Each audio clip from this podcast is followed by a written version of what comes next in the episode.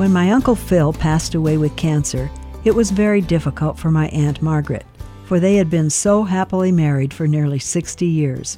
They had done everything together. The following year, Margaret's friend also watched her husband lose the battle to cancer.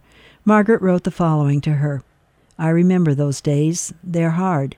You know what is happening, but it seems unreal because you are still living daily life. And you survived by doing just that living daily life. While Ralph is here, give and receive lots of hugs and kisses. Remember together lots of good experiences. Say everything you need to say. We always knew we were good partners, and we spoke of it often, thanking God. Now I wish I had looked him in the eyes a few more times and said directly, You have been a wonderful husband.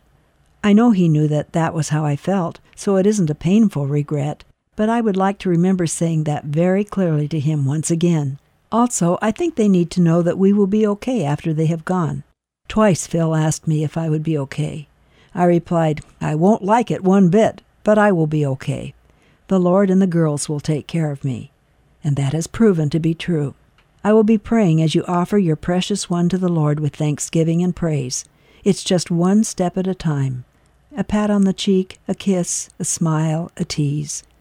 Just live now. Don't think about what is next. When you get to next, God will still be there.